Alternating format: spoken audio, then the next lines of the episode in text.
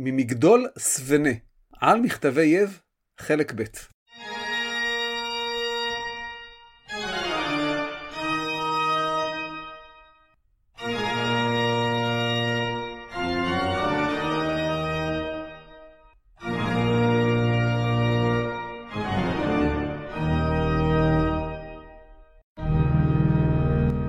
דברי הימים הסכת על התנ"ך והמזרח הקדום.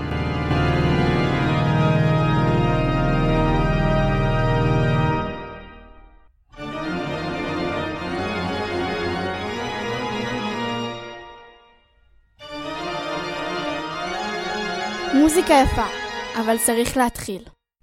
שלום וברוכים הבאים לדברי הימים, הסכת על התנ"ך והמזרח הקדום. א' בשבט, שנת 2545, למות קנבוזי השני, מלך פרס. שם הפרק ממגדול סבנה, על מכתבי יב, חלק ב'. אני דוקטור אילנה אבקסיס. גם הפרק הזה זמין במלואו למנויים העיקריים. בפעם שעברה סקרנו את הממצא ביב. בפרק זה נצטול לעומקם של הארכיונים. נתחיל בארכיון ידניה, ושם נקרא את מה שמכונה איגרת הפסח. מדובר במסמך ברוחב 28 סנטימטר, וגובהו 10 סנטימטרים וחצי, וכולל 10 שורות. האיגרת מתוארכת לשנת 419-418 לפני הספירה. בערך דור אחד אחרי ימי עזרא ונחמיה. האיגרת עצמה מוכתמת למדי, ויש השערה שהיא שימשה כפלימפססט. כלומר, מסמך שנמחק או שהדיו המקורי גורד מעליו לצורך כתיבה חדשה. הסיבה למחיקה היא ברורה. קלף הוא מוצר יקר. ואם צריך לכתוב משהו חדש ומאוד חשוב, הרי לפעמים מוחקים מסמך ישן. הגרסה הקדומה של מחיקת קובץ ופינוי זיכרון במחשב. מנהג זה נזכר במשנה במסכת אבות, ציטוט. אלישע בן אבויה אומר, הלומד ילד, למה הוא דומה? לדיו כתובה על נייר חדש, והלומד זקן למה הוא דומה? והנה הגדרה כה יפה לפלימפססט, לדיו כתובה על נייר מחוק. סוף ציטוט. האיגרת קטועה, ולא כל פרטיה נהירים לנו. אבל אנו מקבלים תמונה לא רעה. בואו ונקרא את האיגרת. האיגרת כתובה בארמית, אך אני אצטט מהתרגום כמובן. נעזרתי בספרו המופתי של בצלאל פורטן, על מכתבי יב. חלק מהאיגרת חסר כאמור, אך אני אעקוב אחר ההשלמות של פורטן היקר. ועל מנת לשמור על רצף הקריאה, לא אציין את ההשלמות, אלא אם זה יהיה חשוב מסיבה כלשהי. ציטוט: אל אחי ידניה וחבריו, החיל היהודי. אחיכם חנניה, שלום אחי, האלוהים ישאלו בכל עת. ועתה השנה הזאת, שנה חמש לדריווש המלך, מן המלך נשלח אל ארשם. עתה אתם, כן מנו ארבע עשר ימים לניסן, ובארבע עשר בין הארבעים פסח עשו, ומיום חמישה עשר עד יום עשרים ואחת לניסן, חג המצות עשו. שבעת ימים מצות תאכלו. עתה טהורים תהיו והיזהרו. עבודה אל תעשו ביום חמישה עשר וביום עשרים ואחת לניסן. כל שחר אל תשתו, וכל דבר חמץ אל תאכלו, ואל ייראה בבתיכם, מיום 14 לניסן בשקיעת השמש, עד יום 21 לניסן בשקיעת השמש, וכל חמץ אשר יש לכם בבתיכם, הכניסו לחדריכם וחיתמו אותם בין הימים האלה. סוף ציטוט. זהו מסמך מרתק. בואו נפרק אותו לגורמים. נתחיל בכך שאיננו יודעים מיהו חנניה. וכן איננו יודעים מהי פקודת דריווש לארשם, ומי אותו ארשם הנ"ל. במסמכים אחרים נזכר ארשם כפקיד פרסי שישב במוף, עיר הבירה של מצרים. סביר כי מדובר באותו אדם, אך אין ודאות בעניין. חנניה הגיע מחוץ למצרים, אם כי לא ברור האם הוא הגיע ביוזמת שלטונות ירושלים, השלטון הפרסי המרכזי, או בהזמנת קהילת יב עצמה. יש שמשערים שכהנים מצרים הפריעו לחגיגת הפסח. בכל זאת, לחגוג את הפסח במצרים זה לתקוע להם אצבע בעין. נראה שחנניה השיג אישור מהמלך לזכות המסורתית לחגוג את חג הפסח, והזכיר להם כמה מן הדרישות בנוגע לחג הפסח. חלק מהדרישות נזכרו בתורה, וחלק הם תורה שבעל פה. נראה כי בתקופה זו, לאחר החלת התורה כחוק המחייב בעם ישראל בימי עזרא ונחמיה, התחילה להתפתח התורה שבעל פה. מהאיגרת לא ברור האם חגגו את הפסח, כלומר הקריבו את השה, בבית או במקדש. איגרת זו מזכירה את איגרת הפסח של חזקיהו בספר דברי הימים. ציטוט: וישלח חזקיהו על כל ישראל ויהודה, וגם איגרות כתב על אפרים ומנשה לבוא לבית אדוני בירושלים, לעשות פסח לאדוני אלוהי ישראל. וזה ממשיך, סוף ציטוט.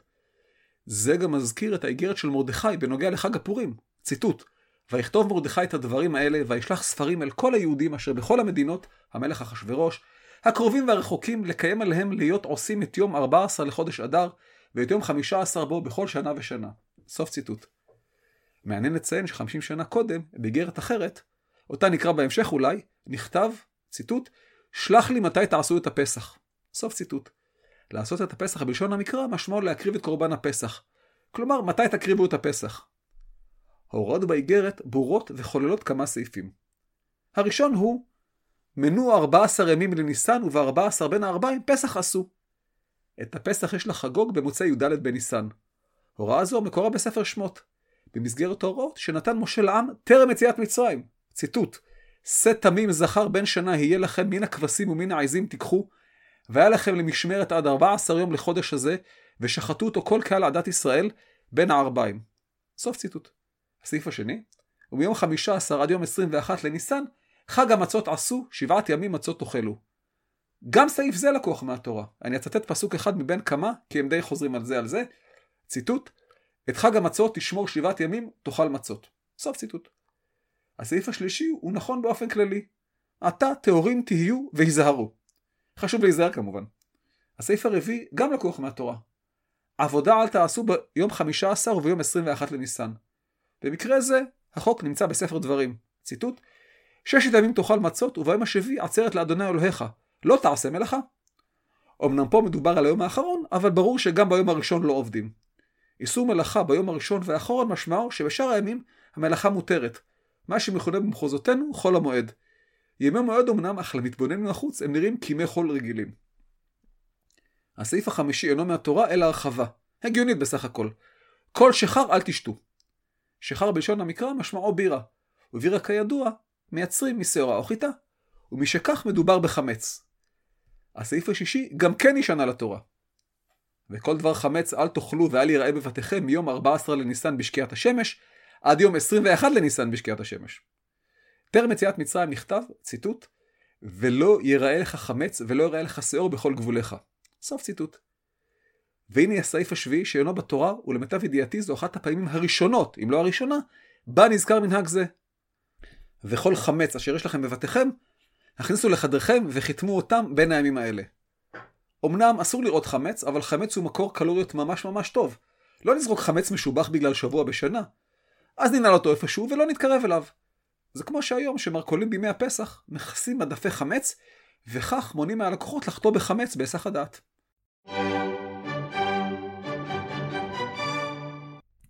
כמקובל, ההודעות עברו לאמצע. תודה לחברי מועצת החכמים, אבי הרטמן, חיים ארמון, אלי לבנה ואלון גלוסקה, שקנו את החמץ. הגידו בגת ובשרו בחוצות אשקלון, שתשמח עמדות יודפת שתעלוז דמנות יוטבתה. הדואל הוא אילן כרוכית אילן abc.co.il. גם טופס צור קשר זמין באתר. אני מזכיר את ספריי המעולים, הסגן של בר כוכבא, מספרי 2 בהיסטוריה. הספר על הרציחות הפוליטיות, ואת האחרון, התנ"ך תובנות לחיים. כולם זמינים לרכישה באתר, ישירות אצלי, ואחרון, גם בחנויות הספרים ברחבי הארץ. אני מזכיר את ערוצי היוטיוב שלי, הן זה של ההסכת הקרוי דברי ימים, והן זה של הטיולים הקרוי באנגלית אילן אבקסיס. כדאי, בטח ובטח כדאי מאוד לעקוב אחרי סדרת הרשת החדשה שלי, חגבים, על הביקור בארצות הברית, שווה. אני ממליץ בחום להצטרף לרשימת התפוצה השווה שלי. דיבור שבועי על סיפור מהתנ"ך או המזרח הקדום, ובסופו תובנה כלשהי לחיים, בהחלט כלי עזר שימושי. אני רואה לנכון להזכיר גם את איזה קטע תנ"ך עם נטע, ואת הפינות השוות שלי בשלושה שיודעים. בנוסף, יותר מאשמח אם תזמינו אותי להדריך אתכם. קל וחומר להרצות בפני הארגון שלכם על מגוון נושאים רלוונטיים לחיינו גם כיום. ואני ממליץ להתעדכן ברשימת הסיורים השווה באתרי השני, bibletour.co.il, Bibletour במילה אחת. כולל הסיור הקרוב להר גריזים, הר גריזים, לא פחות. הפרק הבא בדברי הימים יעלה באלף באדר, שם הפרק ממגדול סבנה על מכתבי יב, חלק ג'. הפרק הבא בדבר היום יעלה בט"ו בשבט. שם הפרק, לחם חיילים. על טקס חיטי לריפוי אין אונות, לא פחות. פרק מעורר משהו. ונחזור לתוכנית. האיגרת מלמדת אותנו שבסוף המאה החמישית לפני הספירה, כבר חגגו את הפסח בערך באופן שאנו חוגגים אותו. למעט עניין הקורבן. זה מעניין, כי כל המעיין בספרי נביאים רואה שהחג שגיבש אותנו כעם לא נזכר כמעט. יש אזכור בספר יהושע, בזיקה לכניסה לארץ, אזכור אחד ביחזקאל, וציון הפסח בתיאור רפורמת יאשיהו. זהו, אין כל התייחסות אחרת. נכון, יש לא מעט התייחסויות בספר דברי הימים, אבל הוא ספר מאוחר מהתקופה הפרסית, ואין להתפלא על כך. מדוע חג הפסח כמעט ואינו נזכר בספרי נביאים? שאלה טובה. אציין שתי תשובות בקיצור. הראשונה היא שאין טעם לספר על משהו ברור ומובן מאליו. השנייה היא שהפסח כחג לאומי, להבדיל מפסח וחג המצות שהם חגים חקלאיים, הוא חידוש של יאשיהו. אני משער שהאמת יהיה שם באמצע. ציינו את האירוע אך לא כמו שאנו חושבים. ונחזור ליב. עניין הפסח מעביר אותנו למסמך הבא, הכולל עניינים שונים ובמרכזם דיווח אלימות ובקשת סיוע. רוחבו הוא 32 סנטימטרים, אם כי בפועל שרדו רק 16 הימניים, כלומר רק חצי, לכן הכפילו בשניים. וגובהו הוא 13.1 סנטימטר, והוא כולל 17 שורות. זהות הכותב אינה ידועה למרבה הצער. הצד השמאלי של האיגרת חסר ורב בה השם על הבריא. בואו ונקרא בהשלמות המתבקשות. ציטוט: אל אדוני, ידניה, מעוזיה, אוריה והחיל. עבדכם, חסר, זה צד שמאל כאמור, שלום אדוני, האלים כולם ישאלו בכל עת. שלום לנו פה. עתה, בכל יום אשר פגום, הוא קבל, או קיבל, שתי אפשרויות קבילות, לפני החוקרים, אחד בשם זיוך או זיוך, הוא קבל לפני חוקר, שוב הגענו לצד שמאל, יש לנו, באשר המצרים, שוחד להם נותנים, ומאז שפגום של המצרים, לפני ארשם, אבל בגניבה עושים. אף, קטוע, מדינת נו, וכן אומרים, עובד מזדה הוא פקיד למדינה, שוב פגום. נראה, נפחד הכוונה, באשר אנו פחותים, בשניים. עתה הסבירו פנים, פגום. אילו גילינו פנינו לארשם לפני כן, לא כך היה נעשה לנו. שוב פגום. יאמר דברנו לפני ארשם. פיסן משקיט פנינו. שוב קטע פגום. תמצאו דבש, שמן קיק, חוטים, חבלים, אורות, כפיסים, פגום, אלא מה? מלאים חמאה עליכם. בא פסו בן מנקי למנפי, פגום. והחוקר, ונתן לי כסף סטטרים 12, ושמח בו, אני, פגום. חורי נתן לי כאשר כלאו על דבר הכד. אמר תראי, פגום, במצוות המלך כולאים אותם, ונזק ארשם וכופר צחה, שוב פגום, וחורי אשר כלאו. ביום שש לפפי הגיעו האגרות, פגום, נעשה הדבר. אל אדוני ידניה, מעוזיה עבדכם. סוף ציטוט. זו איגרת מרתקת. שמות הנמענים הם יהודים ללא ספק. זאת לפי הרכיב התיאופורי יה, בשמם. והנה הפתעה לא צפויה. האלים כולם ישאלו בכל עת. רגע, מה קורה פה? בסוף מאה החמישית, סביב שנת 400, מיד נסביר מדוע, אחרי עזרא ונחמיה, מישהו מברך יהודים בשם האלים כולם? מה זה בעצם? שאלה טובה. כמה הסברים אפשריים לדבר. וכמו שאתם יודעים, כשיש הרבה הסברים אז אף אחד מהם אינו שלם. הסבר אחד הוא כי מדובר בבחור לא יהודי, וממילא אין בעיה. הסבר שני מציע שמדובר ביהודי שכתב בנוסחה כללית המקובלת ולא דקדק במיוחד. הסבר נוסף הוא שרעיון המונותאיזם עדיין נאבק על מקומו, ולא כל היהודים היו חדורי אמונה יוקדת. רק אזכיר שכמה מאות שנים אחר כך, בימי אנטיוכוס הרביעי, יהיו יהודים כשרים שלא ראו בעיה להקריב קורבן לאלים אחרים. לאחר מכן נזכר עימות כלשהו וחוקר בשם זיוך, או זיוך. לא ברור מהי מהות החקירה והאם הנחקר קיבל או קבע לפני החוקר. לפי ההקשר נראה שמדובר בקבילה ולא בקבלה. אם כי מישהו קיבל פה שוחד, כן? מהות הסכסוך אינה ברורה, ככתוב, באשר המצרים שוחד להם נותנים, ומאז שפגום, של המצרים לפני הרשם, אבל בגניבה עושים.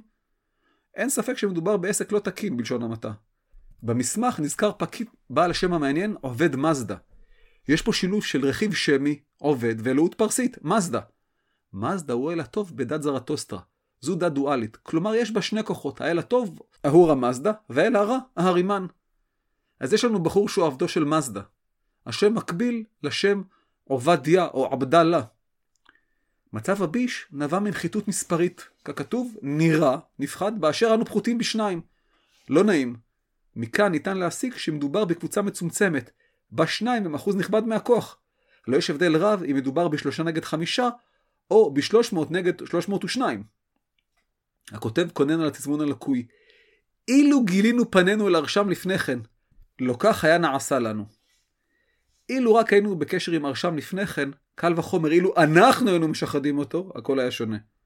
אבל לא הכל שחור, אדם בשם פיסן עוזר להם בצורה כלשהי. לא ברור כיצד יסתיים הסיפור. כאן המסמך פגום ואנו עוברים לנושא אחר בתכלית. ישנה רשימת מצאי, שסופה קטוע, דבש שמנקיק חוטים חבלים אורות כפיסים. שוב פגום, ושוב דילגנו לנושא הבא. מלאים חמאה עליכם. לא ברור מי מלא חמאה עליהם. אבל ניתן לשער כי מדובר במצרים שנזכרו לעיל. נזכרו עוד שני אנשים, פסו ומנפי, והנה קטע מעניין. המילה הראשונה שייכת לקטע הקודם, והחוקר. לא ברור מה. ופה חוזרים לנושא שנזכר קודם לכן, ושאיננו יודעים מהו לאשורו. ונתן לי כסף סתתרים, 12, ושמח בו אני. פה פגום. חורי נתן לי כאשר כלאו על דבר הכד. כד כלשהו נגנב או ניזוק, ובחור בשם חורי נכלא בעוון הכד. אז לפני זה הוא נתן לכותב 12 סתתרים. ופה אני מכיר תודה רבה לדני הרמן חברי מומחה המטבעות מספר אחת. בעיניי לפחות. שפתר לי את זהות המטבע. מדובר בסתתר, שהוא מטבע יווני מאותה עת. ערך הסתתר נע בין שני דרחמות לארבע דרחמות. נתבעו מספר סתתרי זהב שערכם היו 20 דרחמות, מכובד לכל הדעות. אזכור הסתתרים גרם לקריילינג לתארך את המסמך לאחר שנת 402 לפני הספירה. הגם שלא ברורה לי מהות התיארוך, כיוון שהמטבע הופיע כבר בשנת 500 לפני הספירה. אבל אני סומך עליו. המשך האיגרת קטוע ולא ברור מלבד העובדה שעוד אנשים נכלאו בשל נזק לארשם או דבר מה דומה. סוף האיגרת הוא, אל אדוני, ידיניה, מעוזיה, עבדכם. כלומר, מי הנמען? לאן הדבר צריך להביא את המכתב? כפי הנראה מדובר בקהילה המונה כמה מאות פרטים, ולכן די לציין את השם על מנת שהשליח ידע למי להביא את המכתב. שליח אינטליגנט. בקשת הסיוע מובילה אותנו לצרה צורה שסיוע בהחלט נדרש בה. האיגרת הבאה מתוארכת לסוף המאה החמישית, כלומר, סביב שנת 400 לפני הספירה, פלוס מינוס. רוחבה הוא 32 סנטימטרים וחצי, גובהה הוא 13 סנטימטרים, ומכילה 12 שורות. הכותב הוא מעוזיה בר נתן, הממליץ לסייע לשני אנשים שגמלו חסד. מעוזיה הוא ממנהיגי קהילת יב, אך הוא פונה לנמענים כאדוני, לשון כבוד מן הסתם. ויש פה גם גרסה מוקדמת של טרומפלדינו, משרתם של שני אדונים. בואו נקרא. אל אדוני ידניה אוריה וכהנה יהו האל. מתן בן ישביה ברכיה בן פגום עבדך מעוזיה. שלום אדוני, כלומר האדונים שלי. אלוהי השמיים ישאל הרבה בכל עת ולרחמים היו לפני אלוהי השמיים. ועתה כשבדרנג שר החיל הגיע לאבות, היא אבידוס, אסרני על דבר אבן צורף, כלומר אבן חן, שמצאו גנוב ביד הרוכלים. לבסוף צחה וחור, נער ענני, השתדלו עם וידרנג וחרנופי בעזרת אלוהי השמיים עד שהצילוני. עתה הנה הם באים שם אליכם, אתם הסתכלו, כלומר השגיחו עליהם, מה החפץ והדבר שציחה וחור יבקשו מכם, אתם עמדו לפניהם, כך שדבר רע לא יימצא בכם. ידוע לכם שכנום הוא נגדנו, מזמן שחננה במצרים עד עתה, ומה שתעשו לחור ול, כנראה צחה, חם, אה, חסר משהו, עושים אתם, או עושים איתם, חור הוא נער חנניה, אתם פזרו מביתנו נכסים כפי שמוצא את ידכם. תנו לו, לא הפסדו לכם. בדבר ההוא שולח אני להודיע לכם. הוא אמר לי, שלח איגרת לפניי. אם ההפסד רב, מושם אחר במקומו בבית ענני. לו לא, יסתר מענני. אל אדוני ידניה, אוריה והכהנים, והיהודים, עבדכם מעוזיה בן נתן. סוף ציטוט. לאחר ברכות המקובלות בשם אלוהי השמיים, הכוונה היא לאדוני אלוהי השמיים כמובן, אבן חן כלשהי נעלמה, והתגלתה אצל הרוכלים. מן הסתם סוחר שניסה למכור את השלל. בין אם הוא ידע שמדובר ברכוש גנוב, ובין אם לאו. אין זה משנה לענייננו. החשוב הוא שווידרנג, שר החיל, האשים את מעוזיה בגניבה, ובתור שר החיל הייתה לו את היכולת וגם את הכוונה לאסור את מעוזיה באשמת היותו חשוד בגניבת האבן. אבן טובה, לא סתם, כן? מעוזיה אכן נאסר. העלילה קיבלה תפנית, עת צחא וחור פנו לווידרנג וחרנופי. לא ברור מפה מי אותו חרנופי, אך נראה שהוא היה מאותו אזור חיוג של וידרנג. פקיד פרסי ככל הנראה, אולי ממונה, אולי מקביל ואולי נמוך מוידרנג, אך כזה שיש לו השפעה כלשהי על וידרנג. מהרוזיה לא שכח לציין שמי שבאמת שחרר אותו הוא אלוהי השמיים. צחה וחור הם רק שליחי מצווה.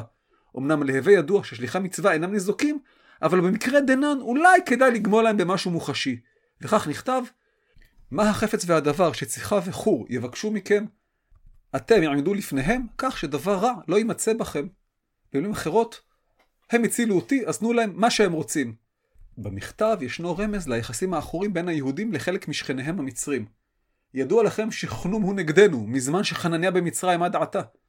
חנום הוא אל מצרי, שכהניו היו מסוכסכים עם כהני אדוני. הסכסוך הגיע לכלל אלימות, ואני מקדים את המאוחר. אני גם אציין פה כלכלן, ספוילר בלעז, כי כהני חנום יתקפו ויהרסו את מקדש אדוני. חנום, כלומר כהניו הם הגדנו, מאז שחנני הגיע למצרים, ועד זמן כתיבת המכתב. לא ברור מה העלה את חרונם של כהני חנום. לאור הניסיון המצטבר, סביר כי מדובר במאבק על כוח, כבוד וכסף. כרגיל לאורך ההיסטוריה. חור שהוגדר כנער ענני, מתגלה גם כנער חנניה. לא ברור מדוע הוא משרתם של שני אדונים, ומה פשר הכינוי הכפול, נער זה ונער ההוא. גם שמו דו משמעי, אפשר לקרוא כחור, כמו זה שתמך בידי משה בעת המלחמה בעמלק, וניתן לקרוא כחור, שהוא האל מצרי הורוס. אבל אנחנו, צדיקים בני מאמינים, הולכים על חור, כמו ההוא שעזר למשה רבנו עליו השלום. כיוון שאנשים לא נוטים לפתוח את בתיהם לכל דכפין, שיבוא ויטול כרצונו, רק כי מישהו נכבד ככל שיהיה הפציר בהם, הרי מעוזיה חזר על הבקשה, וניסה להרגיע את הנמענים המודאגים. אתם פזרו מביתנו נכסים כפי שמוצא את ידכם. תנו לו, לא הפסדו לכם. בחי יחם, תנו לו מה שהוא רוצה, אתם לא תפסידו מזה. ומדוע? אם ההפסד רב, מושם אחר במקומו בבית ענני. במילים אחרות, תנו לו מה שהוא רוצה, ענני כבר יחזיר לכם. לא ברור האם הענני אכן יתחייב לפצות כל נזק שיגרם לנמענים בשל הנדיבות של מעוזיה כלפי צחה וחור, או שמא מעוזיה חתם על עמך ללא כיסוי. לא ברור כיצד הסתיימה פרשה זו, והאם צחה וחור אכן זכו לגמול. סביר כי מאמציהם של צחה וחור לא נעשו מטוב ליבם, אלא בתמורה לקבלת טובת הנאה. וסביר לא פחות כי הם גם שיחדו את וידרנג וחרנופי. על כן אין מדובר רק בתשלום שכר טרחה, אלא גם בהחזר הוצאות שנגרמו להם. יש דברים שלא משתנים, כן? מפרשת הגמול אל מאסר לא עלינו. האיגרת הבאה עוסקת במאסר של מנהיגי היהודים, לא פחות. רוחבו הוא 27 סנטימטרים וחצי, גבוהו 12.7 סנטימטרים ומכילה כ-10 שורות. בואו נקרא. ציטוט: אל אחי, או אל אחי, פגום, אחיך יסלח, יסלח זה שם פרטי, שלום לי פה. האלים ישאלו שלומך בכל עת. ועתה, פגום, בן יח, שוב פגום, הלך לסוון, זה העיר אסואן, ועשה ליהו, פגום, והנה אלה שמות הגברים אשר נאסרו ביב. ברכיה, הושע, עוד שוב פגום, פחנום. הנה אלה שמות הנשים אשר נמצאו בשער בנו ונתפסו אסירות. רמי אשת הודו, או הודו, אסרשות אשת הושע, פלול אשת יסלח, רעיה אשת פגום, טבלה בת משולם וכולה אחותה, או כלה אחותה. הנה שמות הגברים אשר נמצאו בשער נו ונתפסו אסירים, ידעניה בן גמריה, הושע בן יתום, הושע בן נתום, לא, לא התבלבלתי, מדובר בשני אנשים שונים, חגי אחיו, אחיו בן מחיה, הם עזבו את הבתים אשר פרצו אליהם ביב, והנכסים אשר לקחו, השיבו אמנם אל אדוניהם, הזכירו לאדוניהם כסף קרשים 120. עוד צו לא עוד יהיה להם פה. שלום לביתך ולבניך עד שהאלים יראוני את פניך בשלום.